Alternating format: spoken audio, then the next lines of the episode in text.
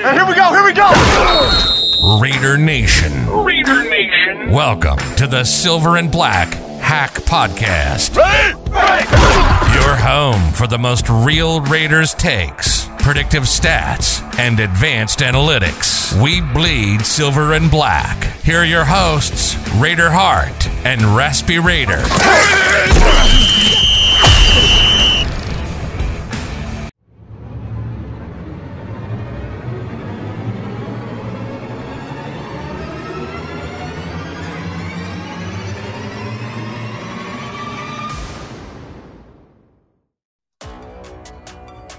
What's happening, Raider Nation? Welcome back to the Silver and Black Hack Podcast. I'm your host, Raider Hart, and in this Raiders Bengals recap show, Raiders lose another one, big time. The Raiders lose 32 to 13 to Joe Burrow and the visiting Cincinnati Bengals. And we're going to go over why the Raiders offense has suddenly gone MIA. You know, what's really going on there? And related to that, is it time to finally consider the unthinkable? Is it time to consider a change at QB? Is it time to look at Mariota? And another wasted effort from the Raiders defense.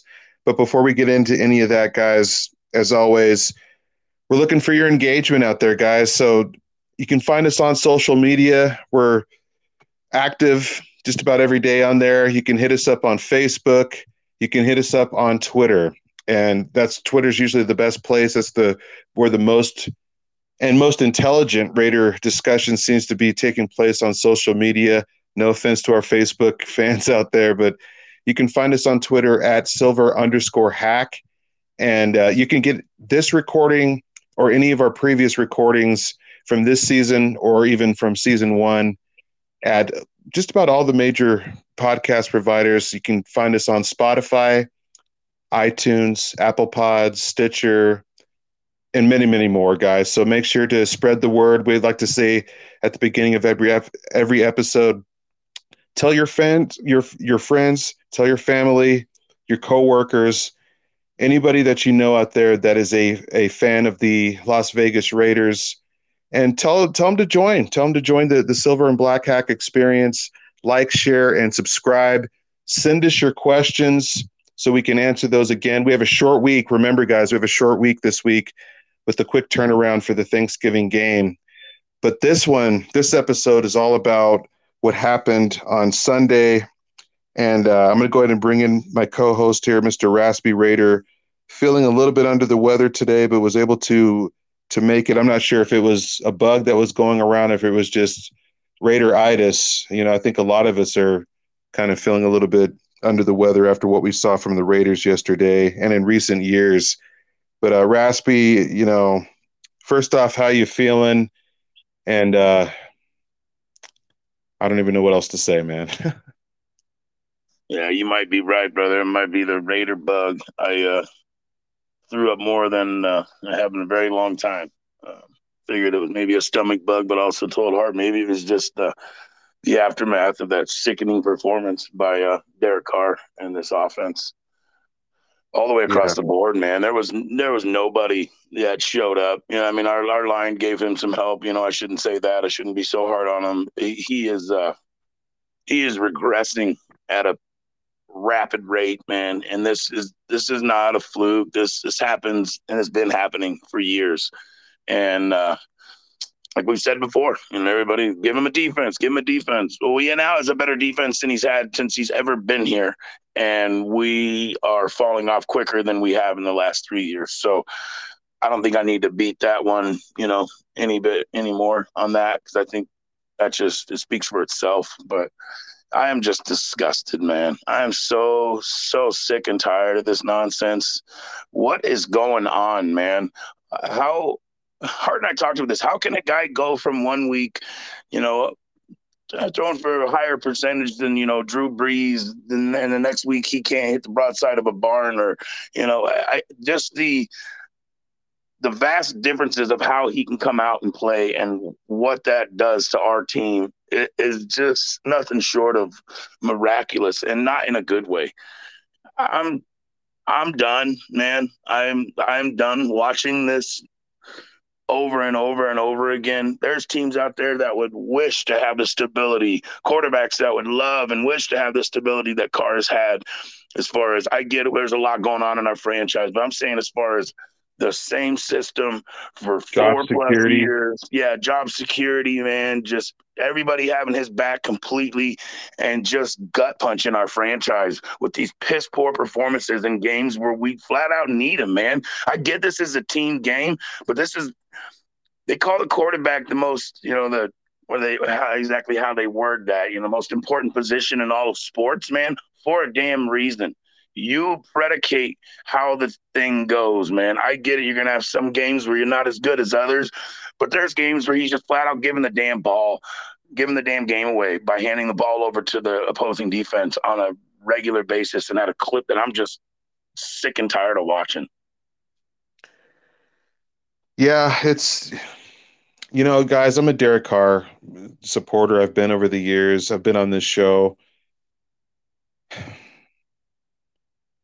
I don't know. It it may be time. I, I'm not ready to say that yet. I, what I will say though is if if he's not able to pull us out of this tailspin this season and get us to the playoffs, then I just don't know where this is going. And as much as I admire Derek Carr as a person and as a quarterback, you know, eight years in, and and we, I'm I'm almost at a loss for words here.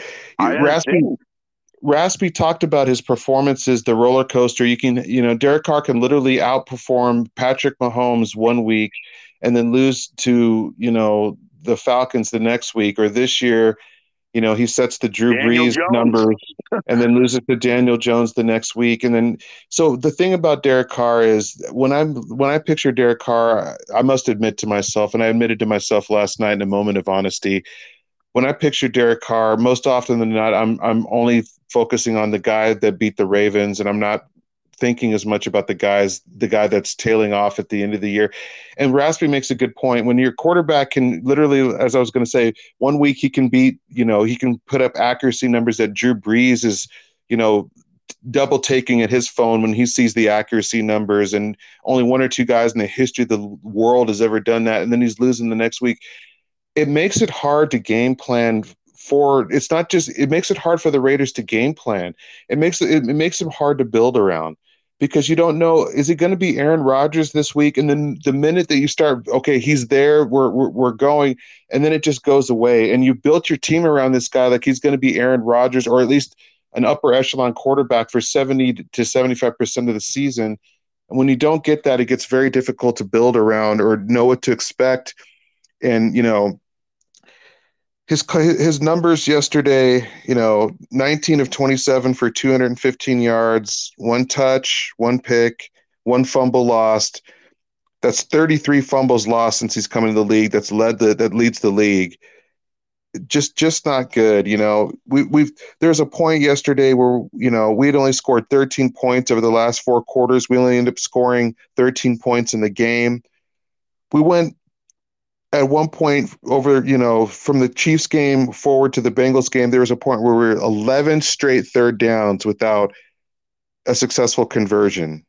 You, you know, and the thing that really stands out to me, and, and I got to shout out um, Matt Fallon for this one, but it, it really made me take a second take. After the 3 0 start, which we were all so excited about, including myself, I was probably right at the, the front of the line there for being excited, thinking that this was the year we are going to turn it back around.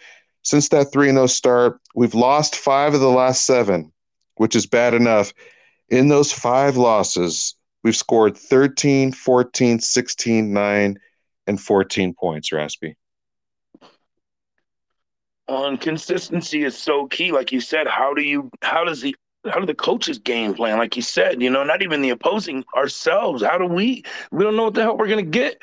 And and I'm sorry, it doesn't make me feel very warm and fuzzy that he's gonna come out and pull himself out of this tailspin because he just flat out hasn't done it. This is three years in a row, the same exact crap, dude. So I do not feel comfortable in any stretch of the word that he's gonna pull us out of this, especially with guys like Dallas, the Chargers, the Chiefs, the Colts, man, we this is not an easy run we have, man. I, and I just don't see him doing it. So I look back at it as to be like, what in the hell are we doing? Thank God we didn't extend him earlier this season. And I think he had something to do with that, and I'll applaud him on that. But I'm sorry, man. It's just the more things change, the more they stay the damn same. And I'm just done, man. I'm so sick of it. I put so much, and I know you do too, Nation. We all do. So much of our energy and you know, faith and just heart into this game because we love this game, we love this team, and and he just dumps on us, man. And I get it. Maybe I'm being a little harsh, man, but it, it's, it's gone on. This isn't like his third year in the league, and I'm bailing on him, man. I was anointing him in the beginning too. I think I did say, "Well, we got Derek Christ in the house. We're going to be great, man. He's going to stop all of this." It's not happening. And, and and no matter what seems to transpire, we can continue and continue to make excuses and, and try it each and every different way. There's the results are the same, man. And sometimes, you know, a leopard can't change its spots, man. Sometimes you just have to just deal with it and move on. And what would look any different if we would have done what I wanted us to do in the draft and and moved up and got Justin Fields? Justin Fields can go lose a game 32 to the Bengals. Justin Fields can cough up fumbles left and right and toss them away. At least if nothing else, we hope that there's some growth in there. I don't see the growth, man. If anything, I see regression, and that scares the hell out of me, man. Well, we have regressed this year. Yeah, where I just don't know what we're to do besides to move on. Now I get it. You know, maybe you can't move on right now. We got to play the season out and see what transpires. But the fact is, man, in, in these other games where we've lost and the games have been over, it's like they refuse to bring Mar- Mariota in there to see if he can give us any kind of spark. Uh, why? Why do we refuse to do that? I don't even understand why we even went and got the guy and we paid him a damn good backup salary, man, with a lot of incentives. Are we scared we're going to have to pay some of those incentives or something? I don't know what in the hell we're doing here, man. And this kind of comes down to Mayock, too. Does Mayock and do Mayock and Carr both need to roll and they can make sure Greg Olson jumps in the whip with them? Well, and Bisaccia um, as well. but, yeah, and I'm not even blaming Rich. He got thrown into a you know you know what show, but you yeah, know not we, the guy either. No, but. and I get I get it. I get it. I'm not making excuses for him either, but that's not what he has ever been. You know, we had no misconceptions. It was all just hope that he could be the guy, and it's showing right. that he's he's not the guy. And I think a lot of this, there is so much of Gruden's imprint still on this team that we can't shake it. That I don't think there's any other way but to revamp the entire structure. That I could be say that, but what the hell? What are we doing? Well, to answer a couple of your questions, uh, well, yeah, the, if the, if we don't make the playoffs, it's it's going to entail, and I think it's going to be a necessity that we just rebuild the thing from the ground up. You know, you can't run the Gruden way next year without Gruden, obviously. So it's not even working now without Gruden.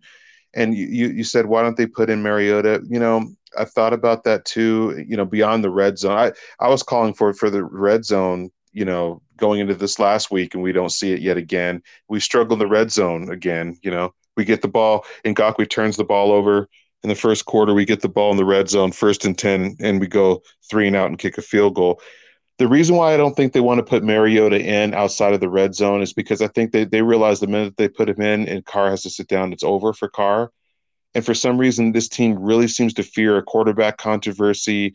They just, I don't know if it's they we have a little bit too much respect for Derek Carr or what, but they know that once they do that, it's pretty much over. The Carr era would be that'd be signaling the end.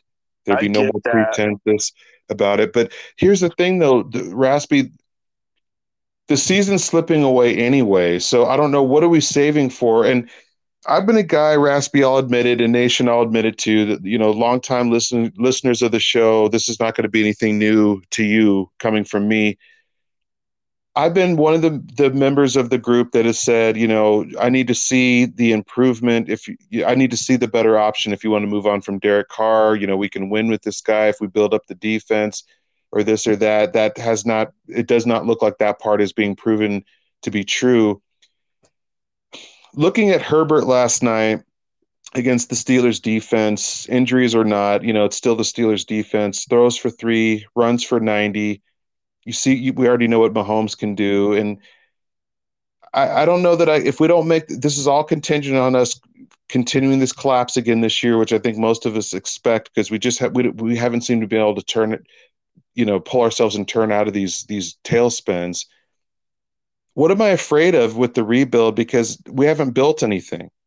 I realized that I'm afraid of a rebuild. That was that's at the heart of this thing. That I'm afraid of a, a rebuild and and the prospects of losing a number of you know however many years going ahead.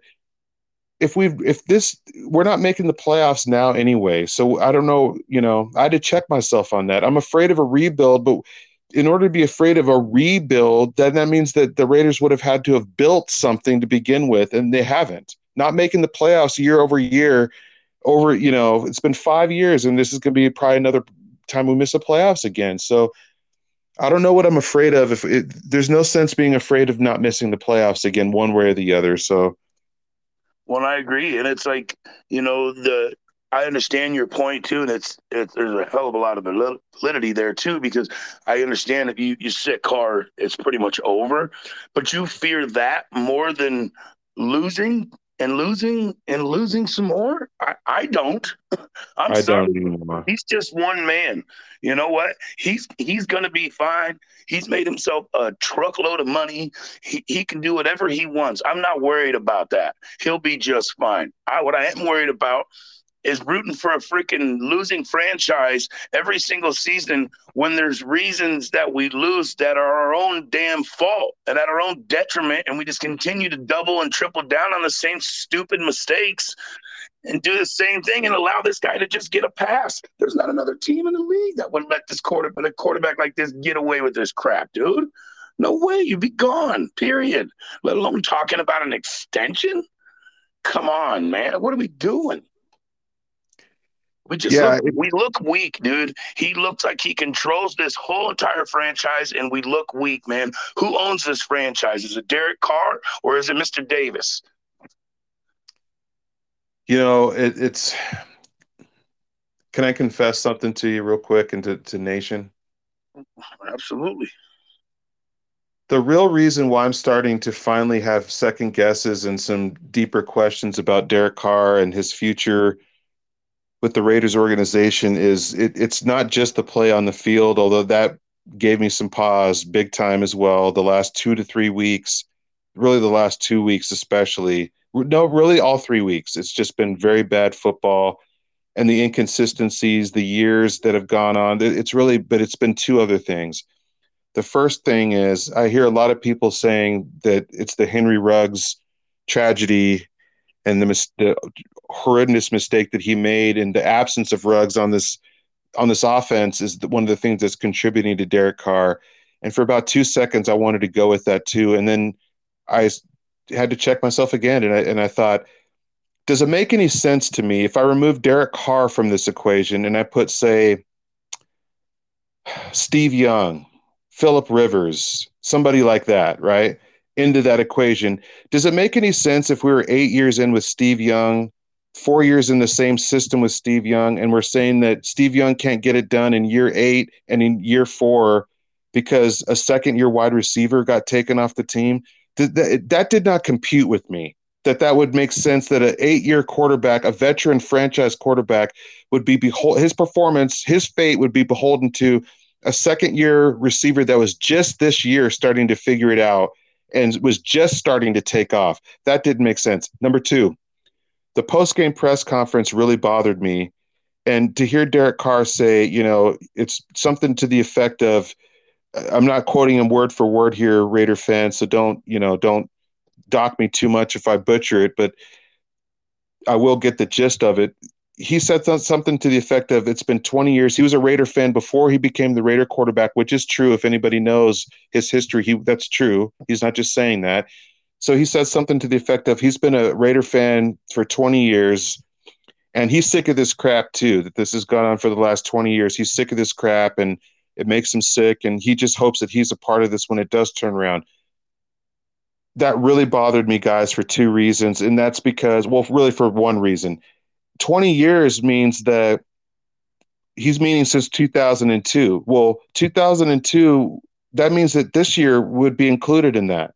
That this is yet another year that we don't get it done. And then he says that he hopes that he's he just wants to be here when when we do turn it around. Again, doubling down on the whole idea that this season he's given the subtext there is that he's already added this season to the list of the 20 years that hasn't gotten it done which begs the question has he given up on this season already if you take the man if you read between the lines i'm a screenwriter so a lot of when you write dialogue is subtext the characters don't just come out and say what's on their mind. If a char- if one character wants to divorce his wife you don't ever see a character walk in and say honey i want a divorce he'll say something else like you know whatever you know he'll he, a roundabout way of saying it. When you so i'm a very i'm very uh, attuned to subtext. And when you say that you know i'm sick of this crap it's gone on for 20 years and this is the 20th year and i just hope to be here when we do turn it around means that we're not turning around this year it sounds like he's given up on this year raspy and that really bothers me well it flat out does man and this I don't know. I guess I've always talked about it too. Just that fire of you know for him to to just have that you know put him away type of mentality, man. That's not what you want to hear from your quarterback right now. I'm hoping I'll be here. You're you're here. You've been here. So you and, and you've been here for eight years. So you're you're almost half of that, bro. Do the math. That's 40 some percent of this, man. It's you. So so we're just supposed to give you another five years and hope that you can pull it, you know, pull it out of your rabbit out of your hat. I just don't see it happening, man. So I, I, guarantee if you did a poll and, and ask all of nation what percentage they thought that he was going to pull us out of this tailspin with what we've seen in the past, it's going to weigh favorably on the wrong side. And if he's already Zero given evidence. up in, then there's no reason for him to be here. If he's already chalking this up, man, then there's no reason for him to play any more downs. Sorry. That does have me thinking it may be time to look at Mariota as a starter for the rest of the season. If if he's already mailed in, we how many we can't we can't afford to mail in seasons as the Raiders halfway through, and he just has no confidence in his own ability to pull this team out of a tailspin. Would Brett would his hero Brett Favre have said something like that with the Packers back in the day? I don't think so. I don't think any damn quarterback would say that, man. No, not a franchise one. Yeah, especially not any good ones, but yeah, exactly. So it's like, what are we doing, man?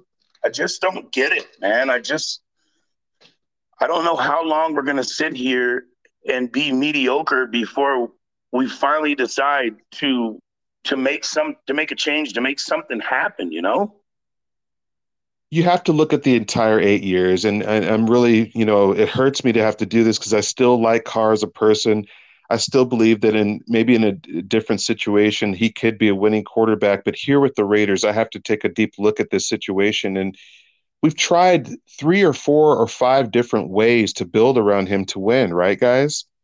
That's we what drives me crazy too man well, we've tried the two shifty wide receivers out wide, Coop and Crab, and we had the most. Granted, we had the most success with that formula. We make the playoffs one year, but we all have to be honest with ourselves. 2016 is looking more and more fluky by the year. It was not sustainable, and it wasn't. So we had to blow that up after a couple more years where that didn't work. Then we tried the powerful, expensive, you know, massive offensive line that was just going to block out any potential pass rush and just give Derek Carr all the time in the world. That didn't work because the defense, he got 90% of the salary cap on the offense those years, and the defense, we couldn't field a good defense, and we had Paul Guenther to boot. So Paul Guenther's not going to make chicken salad out of chicken, you know what? We all know that. So then we we rightfully realize, well, that's not that's not working. So then they take away the offensive line and reinvest in the defense. For those people complaining about the offensive line, you guys are the same people saying that we didn't have a defense. Do the we have a salary cap, guys? Do the math. Do we need to have the salary the, the a cap guy on the show to break it down?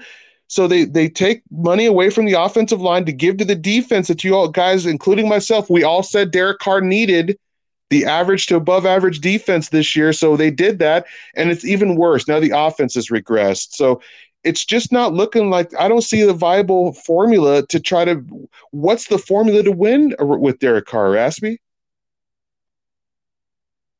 I'll say it again. At this point, man, I don't, I'm, I do not think there is one, man. Maybe for him, like you said, a change of scenery on another team, but it's not going to happen here, man.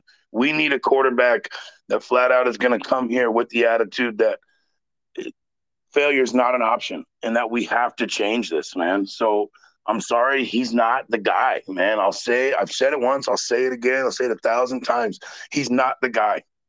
It sucks to say, dude. And I haven't been some hater of cars since day one by any means but I'm also a realist. And after watching this, you know, watching him for four or five years and seeing the same thing, and then the next three, he follows it up with just more of the same. One winning season, man, in eight years is not cutting it. And like I said, there ain't another team in the league that would let that ride. But we sure as hell do.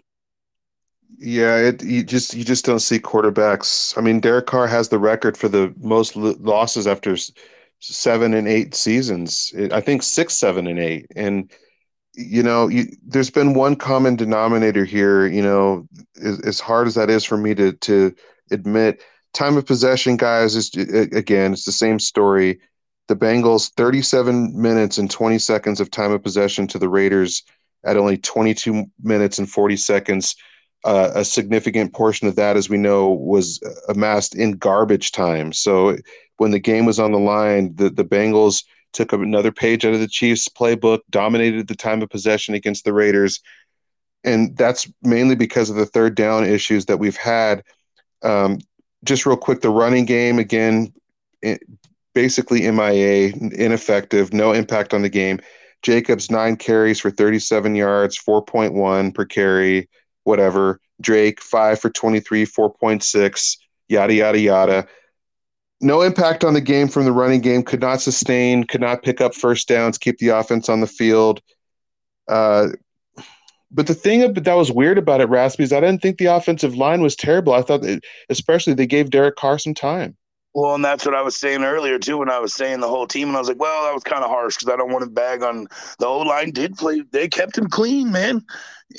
You know, and what's this? We talked about this too, man. Like well, first off, real quick, hit six points at the half, man. The guy had like 80 yards was passing in like the first half. Three of them were gifted by Ngakoue too. Three yeah, of those were gifted was, by Ngakoue. Yeah, absolutely pathetic, man. So he hung three points in the first half at home, you know, against a team who starts slow. And we talked about that in the pregame, man. We had to get off. He has no ability to get off, man. I don't understand that at all. And Sorry, the Bengals started slow, just like yeah.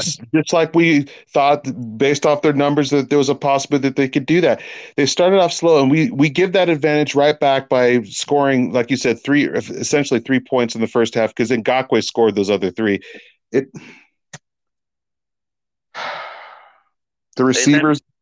And Go ahead. so, sorry to cut you off, but and when we we spoke about this just off air too. How many times, guys, do you see him rolling out, leaving the pocket, he never wins when he leaves the pocket ever. You, you see Mahomes and Herbert, and I'm sorry to keep you know beating on the same exact drum, man, but it's the truth. Usually, when a guy leaves the pocket, he's looking to make a play. It's like when Carr does, he's just conceding on the play because when he gets out, he either rolls off to his opposite side and cuts off half the field and doesn't see anything on the other side, you know, or he just curls up in a ball because pressure gets too close.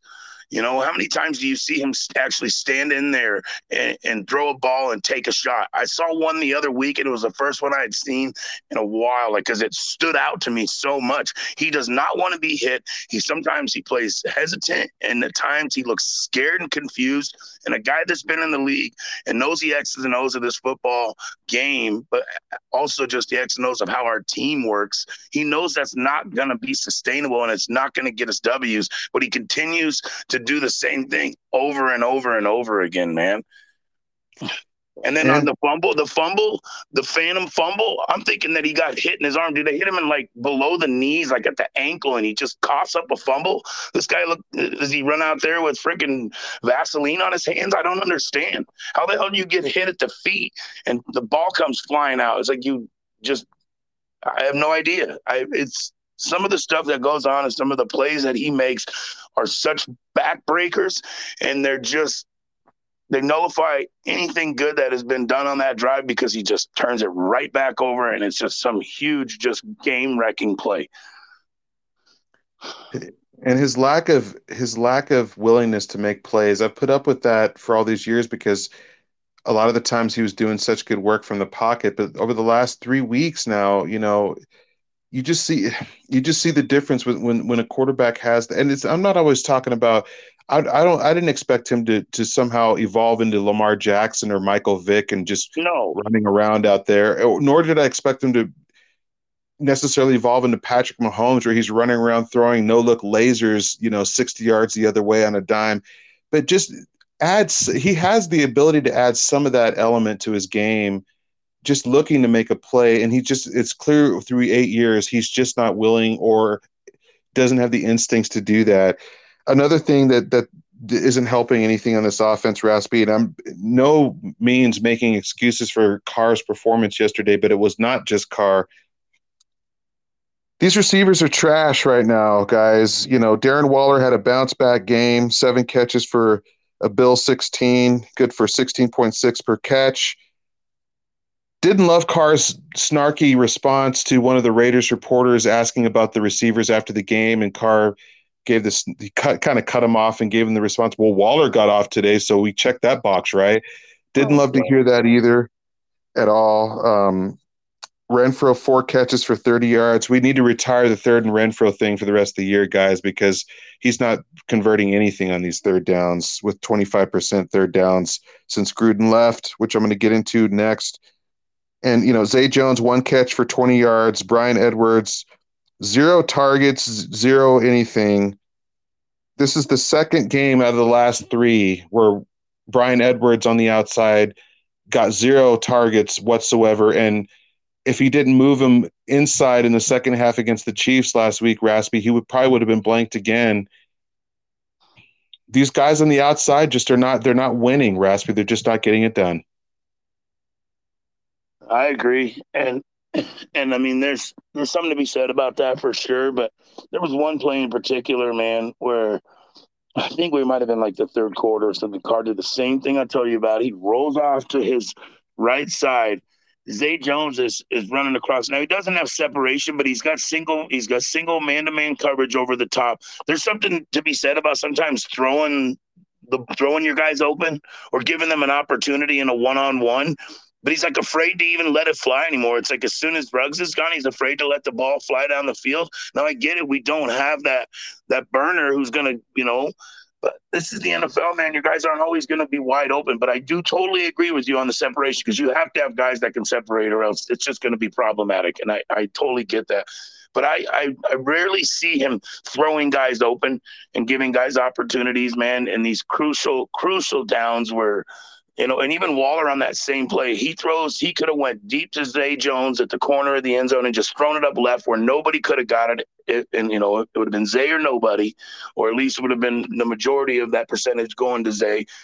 Or he could have just went over the linebackers and had Waller coming across towards the sideline wide open for about a 30 yard grab, too. So I don't know, man. I'm just, I, you're, right. And I'm not, I'm not just I'm completely just bashing on him at this point, but I'm just I just keep seeing, like I said, the more things change, no matter how we do it, the more things stay the same. And he's just not getting it done. He's not putting us in positions to win the ball games, man. And then on top of that, towards the end of the games, he's finding ways to just completely erase any chance we have with just stupid, piss poor turnovers, man. Well, I, I do agree with that, but one thing I have to say, guys, is – I told you so. Okay. Zay Jones not cutting it out there. Bryan Edwards again with the zero targets. I'm not sure if he's not it or if he's just not ready, but either way, this year it ain't happening with Edwards out there. We needed him to step up on the outside and it just isn't happening. I told you guys about Agholor, uh, uh Nelson Agholor. I told you guys that when when you Derek Carr had a rapport with him, and when Derek Carr does not trust his receivers, go back and and you guys remember me saying this. When he does not trust his receivers, he shells up. We saw it before when they got rid of Coop and Crab, and we're we're seeing it again. And you know, it was weird. I saw a bunch of guys out there chirping when we got rid of Agholor, like early in the season, like, oh, I thought we needed Agholor. Look at his stats with the Patriots. Look at this. Well, now look, I don't see anybody laughing about that now. Who knows if Agholor was still on this roster? Maybe he feels the role that Ruggs left, and maybe that there wasn't this type this type of drop off on the outside. So, you know, for everybody that was gloating about how we didn't need Nelson, you know, maybe we need to put we all needed to pump the brakes on that a little bit because now it appears like you just can't mess with this guy. And if you're going to keep Derek Carr, you have to have receivers that he has chemistry with, and you have to keep them on the team. I don't. The fact that the Raiders still didn't understand this is it's wild to me. Coaching, too, Raspy. Uh, I don't want to spend too much time on this, but just real quick, Raspy you know, since Gruden left, when Gruden was here this season, we were converting 41.4. This is from Josh Dubow. We are convert, converting 41.4% of our third downs. Under Olson, that's dropped, as I said a minute ago, down to 25%. And the red zone, the, the, the red zone, listen to this, Raspy, the last three years, we went from uh, uh, three, t- two years ago, we were or three years ago rather, we were 22nd in the red zone, so not good by any stretch. The year after that, we fell one down to 23rd. This season, we're down to 26th in the red zone. It's not getting better there. And lastly, Raspy, before I turn this over to you for for your thoughts, Rich Bisaccia is kind of we know who he is now. Okay, he's ultra conservative. He cost us at least five percent of win probability in the first half not a lot, but when you're the Raiders and you're struggling, you need every edge you can get. And he cost us another 5% of win probability in the first half by not going for the, some of those closer uh, fourth down conversions. And he did, he compounded it again in the second half, Raspy. Coaching's not getting it done right now. No, not even close, man. And and Olson, I don't know if he's just he just seems like just an extension of Gruden, you know. And I'm so sick and tired of even going back to that. But that's it's the same thing, and and and he's a lousier version from what you're saying. So, damn, what are we doing? You know, it's this. I'm sorry, man. This isn't 1985 anymore, man. You have to score points. You have to be able to you know, bust out some firepower, man. You're not going to win games 20 to 15. You know, it's just not going to happen. So settling for field goals, being lackluster with your play calling in the red zone, you know, refusing to stretch the field or field or be try to be dynamic in any way, shape, or form, man you know, we, we were talking about this weeks ago, man. Maybe he's trying to get the run game going. Maybe some some end around, some jet sweeps, some tosses. I mean, just anything. We look so vanilla, man. It's sickening. I mean, we look just boring as hell out there. No wonder we're not scoring. We're so easy to to defend because everybody knows exactly what the hell we're going to do.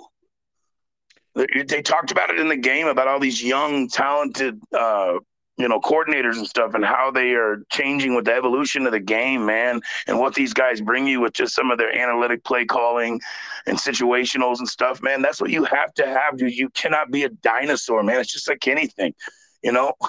If you're not changing with the times, you're going to be left in the dust, man. And that's what's happening.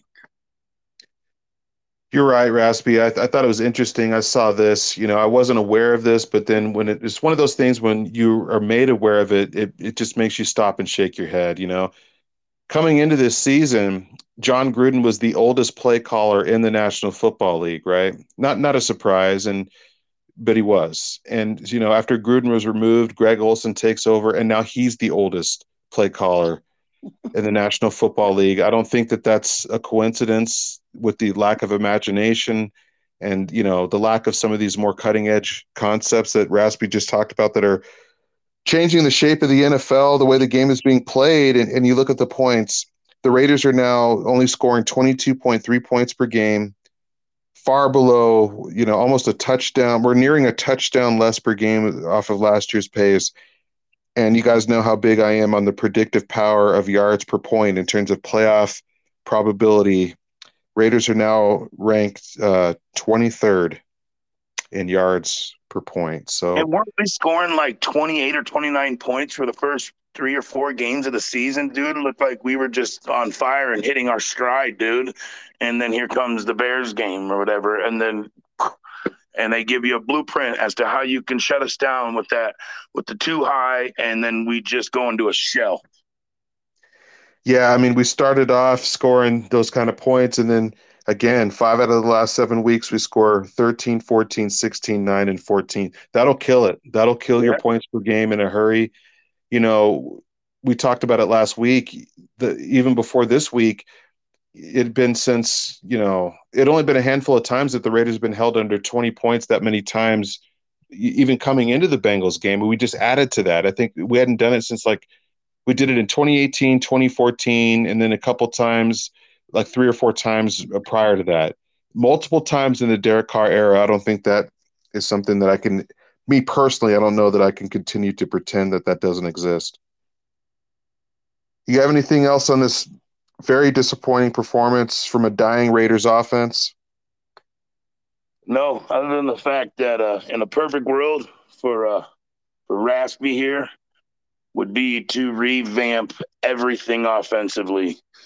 I know, you know, obviously this doesn't happen because when a new guy comes in, he kind of brings his regime with him. But I would love nothing more than to take everybody on the offensive side of the ball, dump it, flush it, leave Bradley.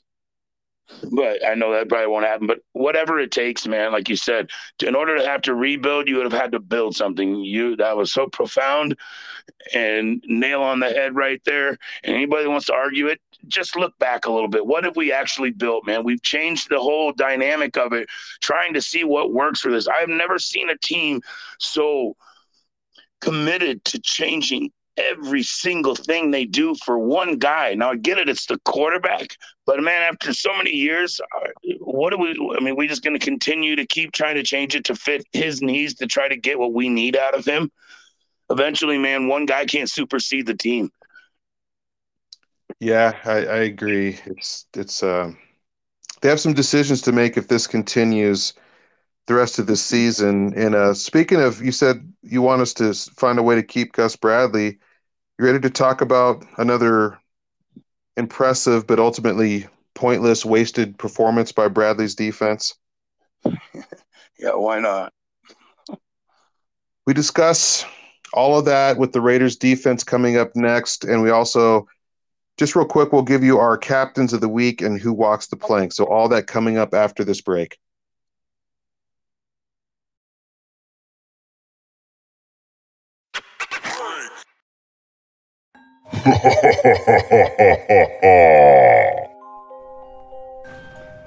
this break is brought to you by Scream Genius Horror Boutique. They've got a wide selection of horror themed and related products, guys They've got really everything. They've got horror themed apparel, bedroom sets, pillow covers, car seat covers, windshield covers. They really have it all, guys. For the ladies in particular, all the horror loving ladies out there, they've got dresses, crop tops, sweatshirts, jackets, leggings. They really do have a wide selection for the ladies and the fellas. They haven't forgot about you guys either.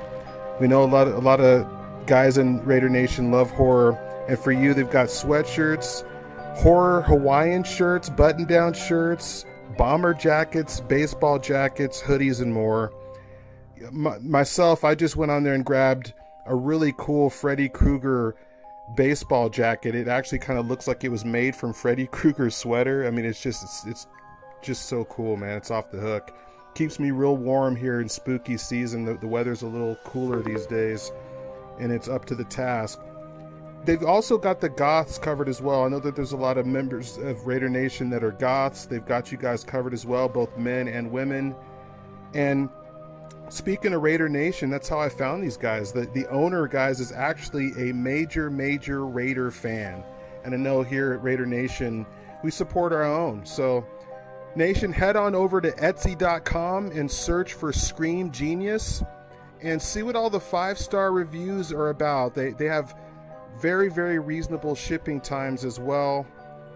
You know that's going to be important with the holidays coming up, guys. So head on over to Scream Genius on Etsy.com or at Etsy.com and when you check out, guys, use promo code SCREAM77 for a nice discount. They'll hook you up. So head on over to screamgenius.com over at Etsy and uh, make sure to tell them that the boys over there at Silver and Black Hack sent you.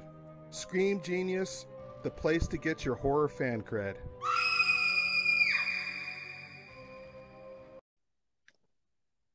Welcome back, Raider Nation, to the Silver and Black Hack podcast.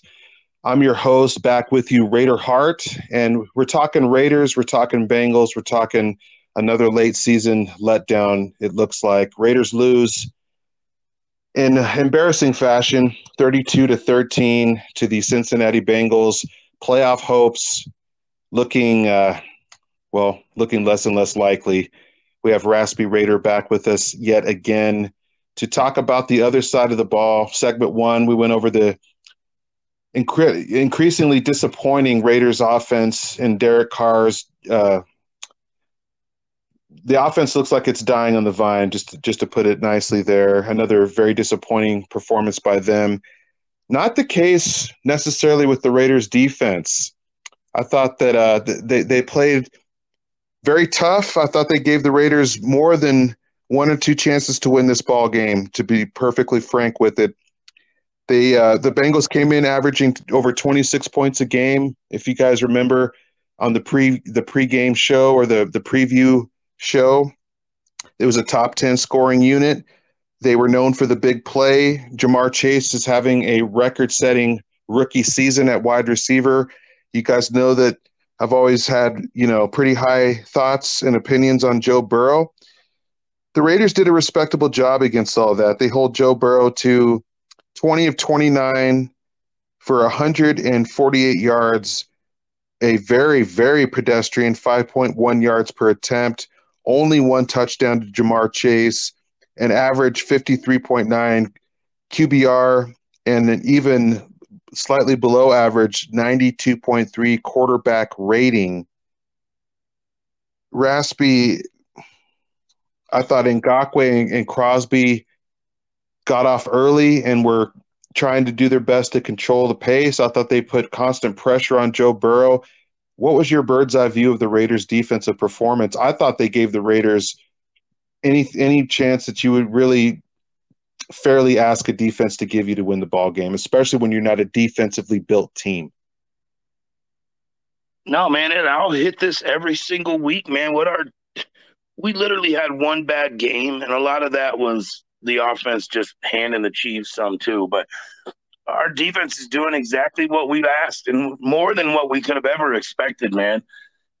And and this is still what happens. I mean, this this game it was a lot closer than the 32-13. We we gave them two touchdowns at the end of the game, man, and garbage time with just piss poor play on the offense. So, no, our defense uh, was flying around. Aside from a couple stupid penalties, you know, Quinton Jefferson yeah. lining up off sides, taking a sack from Ngakoue and shutting that drive down. They score a touchdown on that because later on in the drive, we had a we had a late hit too.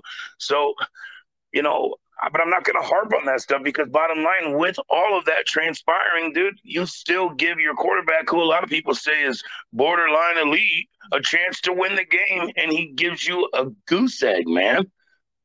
I'm so sick and tired of watching this. It was always with us. It's always been, you know, for the longest time, the defense has just been horrendous, man. You hold Burrow to 150 yards passing and you lose without Daniel Jones do 115 yards passing. You lose. I mean, it's I don't know what Fields had in that game, but I know it wasn't much over 100 either. It's like you cannot ask more out of your defense. Our secondary man does not let teams get off, aside from Mahomes. But I mean, he does. He can do that on anybody. But they've literally given us more than what we could have ever asked for, and you know what? I just feel bad for these guys because they play their asses off all game give you chance after chance after chance, and you just keep dumping the ball right back in their lap, dude. And putting them get putting their backs against the wall and just flat out gassing these guys out because it's like, damn, they were like, didn't we just stop these guys? We're out there again. Gok gets that sack, one, two, three, and out, kick a field goal. Like it's sickening, man. Our D has been great, and like you said, what they did with Chase, with the combination of what you know a couple of the guys in the secondary did was awesome. You if if you were to tell us that that's what was going to be the stat sheet, I think we I would have said we win the game going away. But I still, maybe I'm just an idiot because I still feel like this team has the ability to score points. But you know what? Maybe I'm just living in a fantasy land because, you know, maybe I need to pinch myself here because I'm living in a dreamland because it's just not happening you know, Ja'Marr Chase three catches for 32 yards in in the one touchdown. You know, when the, with the kind of pace that he was on this season. And look, I, am not trying to harp on the just give him a defense crowd because I was one of you. I, I, was one of the guys saying just give this guy a defense. And you know, we do this, and and, and this is the this is the the defense holds the Bengals to 4.1 yards per play. They sacked Burrow three times. Remember the pass rush, the lack of sacks, what a problem that's been in recent years.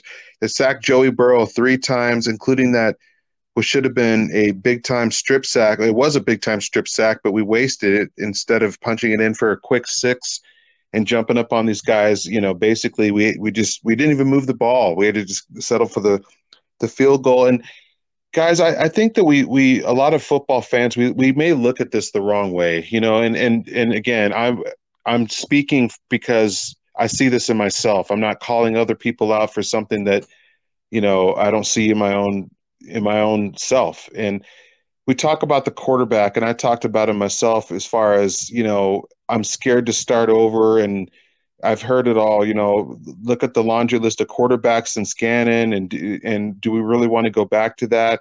I hear all that. I I've been one of the I've been one of you guys saying that. Why aren't we saying that about this defense? You know, we're at risk here of losing Gus Bradley, the first sign of life that we've seen on defense for at least the last 20 years. I would say quite possibly since the Howie Long days, maybe even, if you really want to go back there. We're, we're in danger of going right back. You want you talk about the list of quarterbacks. Do I need to list the, the defenses, the stats, the, the defensive coordinators over the years? Do we want to go back to that? This offense is putting all that in jeopardy. How come that doesn't bother more more fans out there, Raspy? No freaking clue.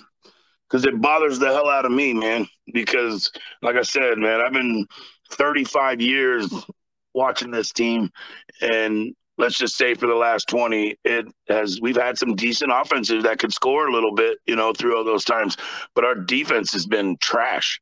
And now it's not. And so what do we do? We go and revamp, we lose Gus, and we're right back to regressing. You know, I don't know, man. It scares the hell out of me. I don't know what it has to transpire, what has to take place, man. But it just it just never fails, man. I'm telling you, I, I look around and I'm like, only the Raiders with some of this stuff, man. It's just I don't see this with other teams, man. The offense is good, the defense sucks. The defense is good, then the offense goes away. And it, it does. It scares me to death the prospects of having to move on from Bradley and who knows what we're going to get with the next coordinator if it goes that way. I, I agree with Raspy. I hope that they can find a, a young offensive minded strategist with you know cutting edge ideas on offense especially cutting edge passing concepts and he's okay with with working with a veteran defensive coordinator with the type of track record that Gus Bradley has had. Now, I don't want to say that the defense was perfect in this game because I, I, you know, the the I can just hear some people saying, "Well, the defense wasn't perfect either," and and you guys were right. Raspberry already mentioned the stupid penalties that turned third down conversions or stops into conversions that later led to points. You know, the Raiders again allowed fifty percent conversion on those third downs, due in large part to those penalties. That was a problem the red zone defense, for whatever reason, we can keep teams. We you know we do a very good job with the big play, slowing or eliminating the big play. We can slow down passers, receivers, but when they get in the red zone some kind of way, it's almost a guaranteed touchdown. What do you think the issue is with the Raiders' red zone defense? Just real quick, just in the season. I don't, man. I don't know. That is like a total just conundrum because, like you said, man, we we can we do so well in so many facets of it, but that is one of those things. And I don't know, man. I I, I don't have an answer for that, other than the fact that maybe I know we're not like uh, we're not going to be manning up a lot too, but I don't know. Sometimes it just seems like we have gaping holes out there, man, and I don't really know what why that is. Maybe it's just some growing pains with some young guys out there when it when it starts getting tight and you get into the red zone. I don't know, but even like I said, even with all of that, and I'm not sitting here saying that we're perfect by no means, man. We've got you know, but considering what we have been, it's night and day sometimes sometimes stuff just trickles over, man. I mean, it, it, how fitting is that, right? Because our offense in the red zone has just been garbage for every year. We talk about since the beginning of the year. One thing we have to be better about offensively is our red zone. You know, uh, scoring in the red zone. So it's it's just I don't know. It's almost kind of fitting. Like, yeah, well, you know, that's going to be an Achilles heel on the defense too. I really don't know, man. It, I wish I had a better answer, but because the pressure's there. You know, I don't know. The pressure's there. Not being able to stop the run is not helping it either. That's a big part of it. I think that's a big part of it. The run issues carry over into the red zone as well. And I think you you actually hit on another part of it that I didn't really think of. Because I was genuinely looking for answers when I asked you that question. I wasn't just putting just throwing it to you. No, to, I'm trying to, to give it to you, but it's but but I think you did hit on something. The fact that we ran we run zone concepts sometimes near the goal line. Remember the touchdown of Ja'Marr Chase? That was a zone. Yep. Remember that? He yep. ran right into the hole. You can't give up a, you can't give up voids in the end zone. I don't think by no. design of your defense. So that I don't know how often that they've been running zone inside the ten yard line, but it's a lot. It's actually a lot more than you'd think then that's then that's a, I have a problem with that. You got to run man down there, man. You got to run man inside. Really, in the red zone in general, I, am big on man. You can run zone and do all the things that you want between the twenties. I'm he's proven his his single deep zone. I've never been a believer in that scheme. He's proving it to me that it still can eliminate the big play between the 20s. But when they get down there, you've got to run more man inside the 20, especially inside the 10. You just can't give up those voids at certain spots in the end zone. And, you know, our coverage from the linebackers has been pretty lousy too. That's putting it. Yeah, that's maybe it's not such a mystery. The more that I think about it, because right. yeah, Perryman can't cover in the anywhere. He did. He actually had one pass breakup yesterday, but that's why it stood out so much. Yep. Because he struggles, and if he can't cover in the red zone, you're running zone in the red zone, and you can't stop the run. That's a pretty bad three-headed monster that's that's doing work on you down there. What'd you think about Brandon Facyson? I thought he was impressive. Oh, I thought he was lights out, man. I mean, as much as I love Trayvon Mullen, I don't know what in the hell is going on with his status right now because it was never meant to be this long. Now I get it. Sometimes things happen, guys regress, but they haven't really filled us in on that much, so it's so hard to say. But man, he has uh, stepped in admirably, man. And I don't think there's been a drop off there, to tell you the truth. To go grab a guy off the Chargers practice squad and have him come in and make that type of impact just instantaneously Brandon Facyson is balling out, man. I mean, he he he was he got a little hemmed up last week, and you could tell he was he was a little you know hobbled, and, and it showed. But other than that, man, the guy has played lights out. He's been a huge, huge factor, and we have guys that can cover. Man, Hobbs is good. He can he can cover. You know, Hayward can cover one on one all day. looks like Facyson can as well. Now Abram, that's a whole nother story. I I'm at the point where I think he's just a bust. But and then yeah. Moehrig's out there doing his thing, man. I'm sorry, Abram. Yeah, Abram needs to he needs to not be a part of what we're doing moving forward because he makes zero impact. It's time for Di- Divine Deablo, or when he's healthy, um, Gillespie, or one of these guys. Yeah, Gillespie. Yep. You know, uh, I you I, I also wanted to talk about uh, Moehrig. I, I thought he you know, when you look at these numbers with Chase, a lot of it is the the corners doing their thing. I mean, you saw Brandon Facyson stride for stride a couple times with Chase on streak routes, which is very very impressive.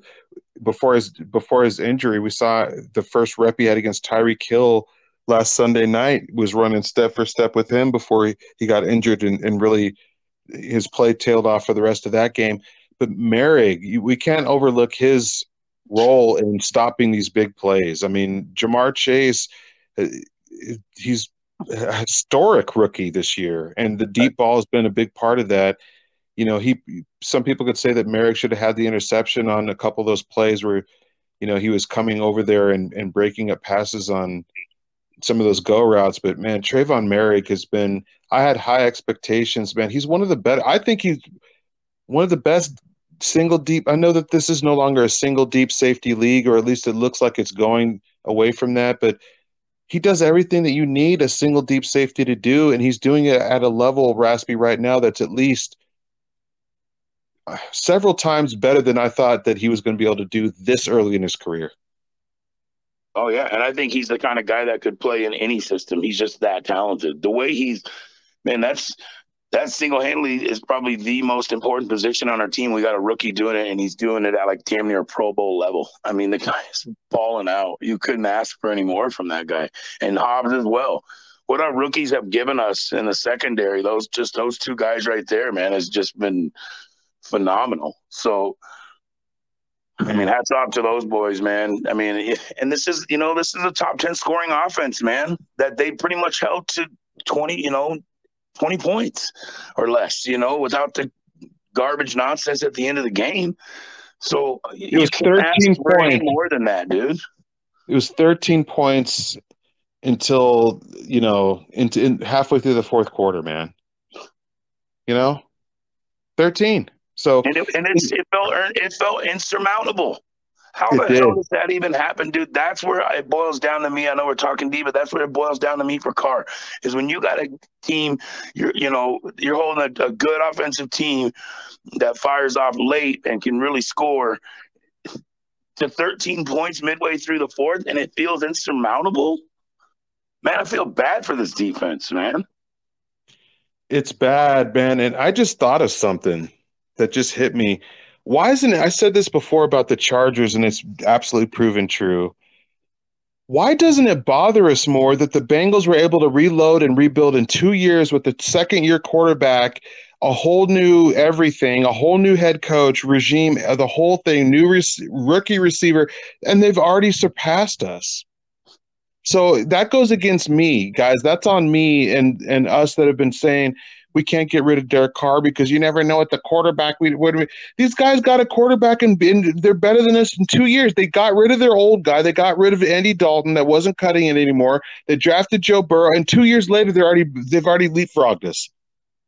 So this this idea that it can't happen and it's guaranteed to be another 20 plus years, it's just not the more I think about it, I sound dumb being on that side of it because we just got beat by a team that reloaded with a new quarterback, a new rebuild, and rebuilds should rebuilds that work, Raspy, should only take two year, two to three years tops. Three years is really pushing it. Agreed. That's why coaches don't get ten year contracts and stuff, dude. You know what I'm saying? It's like that's why you don't give guys that are that play mediocre ball five five years. I'm sorry, man. If they uh, if they somehow, some way find a way to give Carr an extension, I am going to lose my mind. I just don't see how they could give him an extension where he's asking either, for anything close to market value. But, uh, but these are the Raiders. These are the Raiders at the very same time. So, you know, yeah, that bothers me that uh, another team in the AFC, yet another team in the AFC, was able to rebuild and reload. And the Chargers too. Guy, I mean, again, right in our own division, they did this. They got Philip Rivers was no longer that guy. He aged out. They got rid of him. Got it. The very next quarterback was an upgrade over us and over over Philip at that point. It was an upgrade over Philip Rivers. So. You know, it, it this thing can happen. The Dallas Cowboys did the same exact thing too. Romo out, Dak Prescott in, run it right back again. So it's not if you have the right scouting and everything, it can be done. But man, I don't know. It, and even if all, even if it doesn't work, does it look much different than what we're rolling out there no, right now? You're right. You're right. Not making the playoffs is not making the playoffs, guys. I right. maybe some of you out there, maybe I fell into this too, where you know I would rather win nine games than two or three. I don't. I don't know that I agree with that. And not me. If nine means if nine wins does not mean a playoff berth, then I don't know if I agree with that anymore with myself, even Raspy. Right. Hey man, you know what? It it uh says a lot about you know just your character and who you are as a you know as a guy who analyzes this, the guy who bleeds this just like we all do. Man, we're all we're not gonna be right all the time, you know, but that's the difference. Me and Hart will tell you when we're not, you know. I'm not gonna double down on stuff when I know I'm wrong or it didn't go the way. But you also never could have saw this coming either, though. I guess maybe No, you could have. I don't know, but it's like just the fall from grace that we have, man. I mean, when we were five and two, man, it should have probably been six and one. Five and and now the wheels are like literally damn near. They're we're losing bolts, man. Lug nuts are falling off. Eventually, the wheels will too. Yeah, I mean, we go down and get hammered down there in Big D on Turkey Day. You know, That's gonna be a, I that's gonna think be a that- fun Thanksgiving. wheels are, are going to start coming out if they're not already. I mean, uh, you could argue that one of the wheels is already off right now. So Throwing sparks. throwing sparks. Uh, one thing though that does continue to plague this D is Mixon did get off a bit. Uh, Thirty carries for a, a Bill twenty three. Just 4.1 yards per attempt, two touchdowns. But guys, let's just be honest about it. We watched the game. He didn't get off until the defense was basically worn out, and it was garbage time, and he broke a couple late runs. I don't think that Joe Mixon in the running game was even on the list Nope. of things that that caused this loss on Sunday. So And that'll eventually happen, man, when you continue to just, you know, backhand your defense with piss poor offensive play and giving these guys nothing to play for. You know what I mean? And then they're out there predominantly, you know, all game, just gassed, man. Dude, they're only humans, man. These guys are going to run out of gas, bro. Do we need to bring up the time of possession again? 37 minutes plus to 22 minutes plus with the garbage time, with allowances for garbage time for the Raiders. So any de- the 85 Bears are going to wear out at, at a certain point. Yep. And you know, evidenced by the fact that the 85 Bears didn't get back to any more Super Bowls. They wore out anyway. McMahon and them, you know what I mean? They they finished the job that year. There's a reason why they never got back to any more Super Bowls. Same thing with the the Ravens. They had to rely on Trent Dilfer and and uh, who's the um, Banks, the other quarterback Tony that Banks. weren't Tony Banks weren't putting up any points. They finished that job. They were worn out. They never even threatened to get back to another Super Bowl with that Ravens defense. So it it, it puts a lot of pressure on, on those guys. All in all, I think that most ra- reasonable Raider fans, I think we can agree that wasn't a perfect performance by the Raiders defense by any means, but all in all, it's tough to hate on the the performance that they put in at the end of the game. So, Agreed. you have anything else on this defense that we overlooked? No, man. I think I think I'm good. Did you find any kind of way to? Well, we like to end on the positive note. So, second or third week in a row that we have a whole lot of different options and candidates for who's going to be walking the plank this week. Why don't you start us off with your choice for walking the plank? Well, I think we all know where I'm going. Yeah. you know, again, you know, pedestrian performance by, you know, our $25 million a year guy. Now, I know that doesn't sound like a lot now, but at the time when he signed on that dotted line, he was the highest paid quarterback in the league. Derek Carr, man. It's time you walk the plank. and 19 or 27 just 200 200 and what 15 yards one touchdown a pick and a fumble i mean it's Not he's good just enough. not getting it done man and then just and then these situational things to where Carr was saying, uh, or sorry, Hart was telling me, I don't know who dropped this. He could enlighten you on that. But um, when he said this, it like slapped me like a, you know, just put me in a realization moment real quick where Carr will he'll he'll step back in the pocket and sometimes he'll shift, he'll get sideways and he'll cut off like half the field with his body, turn his back to half the field. I see it more when he rolls out. But if you seriously want to go back and just study some film, as rough as that is to do, just see some of some of the movements that he makes in the pocket, man. They're not elite quarterback movements in the pocket. He cuts off half the field a lot of the time. And and then one thing he hasn't been doing, you know, in these previous years is throwing just limp noodle balls up in the middle of the field, just gimme balls like he's playing 500 out there, man. But no zip on the ball, not stepping into his throws, throwing off his back foot. I mean, there's times, man, where it looks like he shouldn't even be out there. So I'm not gonna I'm not gonna beat on it any bit anymore. But like Hart said, 33 fumbles since he's been in the league. Come on, man. Ball security is so important. Consistency is so important. And I'm sorry, but he's consistently inconsistent, man, and it's killing our team. Yeah, you know, Derek Carr. We all agree that he, you know, he's not an elite quarterback. Even Carr supporters like myself have at least been that self-aware and that aware period just to admit that. But what i and so i never entertained that. But what i did think about derek carr and i'm finally starting to wonder about that is i didn't think he was elite but i thought he i thought he could be a winning quarterback. And when you know with the defensive support this year and he's a 40% winning quarterback and and dropping through eight years getting harder and harder for me to continue to uh, to make that case for There are me, other guys, there are other guys I could have went with too, but I just I feel I'd be remiss to not hammer that home. well, I mean that this is the talk of the of Raider Nation this week is Derek Carr's future with the with the organization. Supporters, haters, everybody is you know engaged in this in this this conversation right now. So I don't think that was sideways at all. But I'm going to go the other part of the offense that I think is a is a major problem. Again, not scapegoating anybody, but the outside wide receivers guy. It's time you walk the plank. guys. It's just hot garbage out there. It, it's when one of your when one of your outside guy. I'm trying to remember the last time I've if I've ever seen where an outside wide receiver has gone a three week stretch where two out of the three weeks he didn't even get a single target, a starter. That's just not going to cut it. And if Zay Jones is not exactly reminding us of you know 1985 Jerry Rice on the other side either. You know, barely getting a catch a game. I think he's had back to back games where he's only had one catch for for I think the exact numbers, if I'm not mistaken, one catch for 20 yards in back to back games.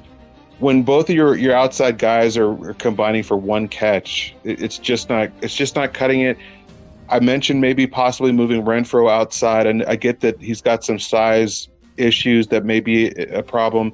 He's not exactly a burner out there either, but he can get open at least. These guys, give me a guy who can get open on the outside versus versus one guy who can versus two guys who can't. And at this point, something's got to be done. Uh, if there's any hope at resuscitating this Raiders offense in this passing game the rest of the season, not looking good, guys. Yeah, back to your Rice comment. Zay Jones wasn't as good as Jerry Rice in 2001. You I mean? Jerry Rice in 2020, man. I, I, I don't know. I think I'd take Jerry Rice in 2020 to tell you the truth. I, if we put if you run Rice out there right now, he may be able to get more separation than these guys, even though he's in his 50s or 60s or whatever he is at this point. So, not good, not good at all on the outside or just with the Raiders offense in general. Raspy, could you find a captain this week? Well, I could for sure, and I could actually could have found a few of them, but they're all on the one side of the ball. The one side that's actually deciding to buckle up their chin strap and come to work on these weekends. Um, uh, you know, I, I I could go with the dude that you guys know I love, the hot hand, and he's still balling. But I'm gonna go Brandon Facyson, man. You listen to your captain, mate. with what he did, you know, holding down, like you said, probably the best young receiver in the league, man. Three catches for 30 some yards. Um, Facyson has just came in and given us so much crucial time, man, and his coverage, and he's good. He's good tackling too. He's about as well rounded as a guy as you're gonna see, and I just I love the way he's he's aggressive. He stands in there. He's tall. He's long, but he's fast and can run stride for stride. Do whatever you got to do to keep this young man around. Because man, like I said, Bradley plucked him off a practice, the Chargers practice squad. Man, talk about a diamond in the rough. Keep this kid around. Brandon Facyson, salute you, my brother. You're out there bringing your pail every day, and I appreciate you, man. One thing I really like about Facyson too, man, you want to talk about a guy who was plucked off of somebody else's practice squad and then was just ready to go when his number was called, man. I mean, he, he was ready from the first rep. He was out there and never looked back. And Raspy, the more I think about this, man, Facyson, Moehrig, Mullen, Hobbs, we drafted a whole lot of cover three single deep corners, man. And may we, we may have to keep we may have to keep Bradley another year and, and keep these guys in the system. I don't know if these guys fit some of this other stuff that's that's going out there as well. So that's just another thing to think about. Point. I went with the other part of the the tandem that I felt really did a really good job to shut down uh, Ja'Marr Chase. You went with Brandon Facyson for some really good reasons that you illustrated, and I went with the guy behind him, his backup, his road dog that had his back back there, the, the rookie sensation, the one of the best rookie safeties. No cap, guys. One of the best rookie safeties I've ever seen. That gave it away. Moehrig. You listen to your captain, mate. Moehrig, man, this guy back there. He's only Oh. given. I think he's only given up three catches the whole season, and he's started every every snap. Right? Dude, he's flat out dominated. Oh, he's out there all the time. yeah, he's out there working his tail off, man. The guy is, is man, he's it. He's got it. Night though. I mean, he- you know, some rookies you run them in slowly the first couple of weeks. You know, let them watch the veteran for the first few games or whatever, and then we'll we'll work him in slowly. He was the guy right from the jump there. And how many safeties have you ever seen? Can you remember through you, you're into the second half of the season now? You're knocking on the door of December, and you're you're starting deep safeties only giving up three catches the entire year, let alone a rookie. Yeah, let alone in this system, which is not an easy system to run. the most demanding system that you could have for a single well for a safety a young safety Yep, He's the Absolutely. you know and the only thing that's missing from his game right now even as a rookie he doesn't need to really improve his coverage or his instinct or his range that much. All he needs to add is the playmaking. And you've seen the last couple of weeks he's dropping interceptions where he's just showing amazing range where he's just flying in from center field getting to the all the way out to the sidelines and you know getting his hand. He did it last week to Mahomes. He did it Yeah. again against Ja'Marr Chase and Joe Burrow. That's coming. You see it. The instincts and the range are there. He's getting his hands on the football so that piece of the puzzle I mean it could show up as, as early as next week. So this guy looks like the the complete package. First round talent that somehow found its way to the second round at the Raiders Trevon Moehrig. Oh captain. Yeah, couldn't agree more, man. And those catches, that those those drops that he did have, those are like laid out and multiple bodies out there. I mean, it's not like he's dropping ones right in his hands. I mean, he's just putting himself there and he's laying it all on the line, man. So those Yeah. aren't easy catches to make for a top flight wide receiver. You know what I mean? So like you said, those will come. Yeah, it's just a matter of time. The instincts, when you have those kind of instincts and range to even get your hands on those balls, like you said, those would have been some circus stunt interceptions. You know, one an elite safety needs to make, but it's one that elite safety. It takes somebody with that kind of ability to even attempt to make those plays. Yeah, with to that, even be to even be there. You know what I mean? absolutely, that's Mahomes last week. You know, Yeah. that arm. So, absolutely. You got anything else this week, my man? No, there's. I mean, there's. It sucks, man, because there's there's a lot of good there, man, and it's just being nullified by just a lot of bad on the offense, man. And I just did not see it panning out like this, and that's why I'm so pissed off. it just doesn't seem like we're ever going to see a day. I mean, I hope we do. I don't want to be negative with it, but I, it just feels like you wonder when the day is going to come where all us patient, passionate, you know, bleeding silver and black Raider fans, where we're actually going to see a team that the offense and defense is in sync and in unison and playing good football at the same time for extended period for a whole season at least. Right. Just it's a it's a it's a seesaw, man. One is up, the other one's holding it back. Then you fix the other one, the other one goes right in the tank right after it. So it's tough, man. Being a Raider fan, not an easy task, my friend. But nation, we know you feel it too. We appreciate you listening to us and letting us vent. And uh, by all means, vent to us too. Hit us up. Let us know. Um, man, I, I I'm not trying to harp or to be some you know cold wet blanket out here, guys. I'm just tired of losing. I'm tired of putting ourselves in situations to where it looks like we're starting to progress, and then just to have you know.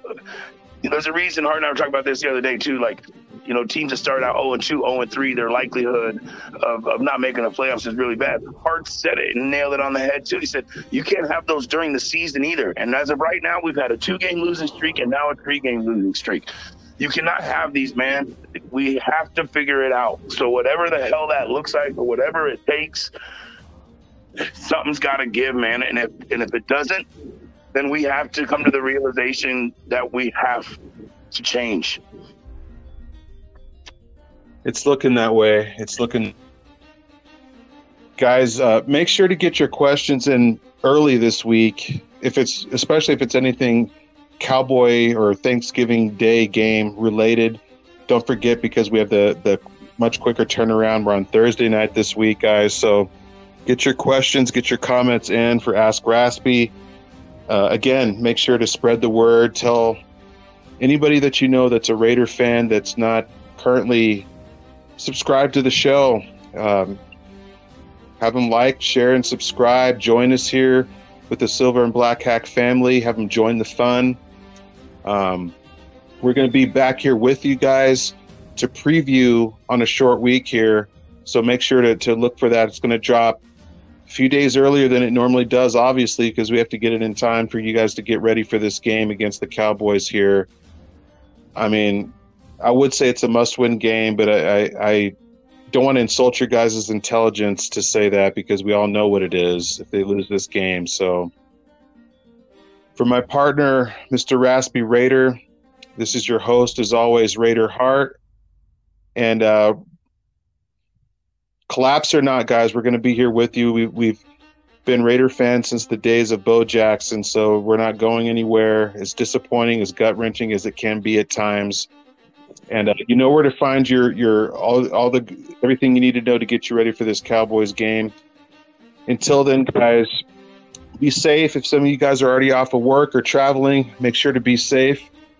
Uh, enjoy your family and friends this week. Obviously, guys, on a holiday holiday week this week, and uh, Thanksgiving week is all the more reason to do one thing, one thing only above all above all else just win, baby.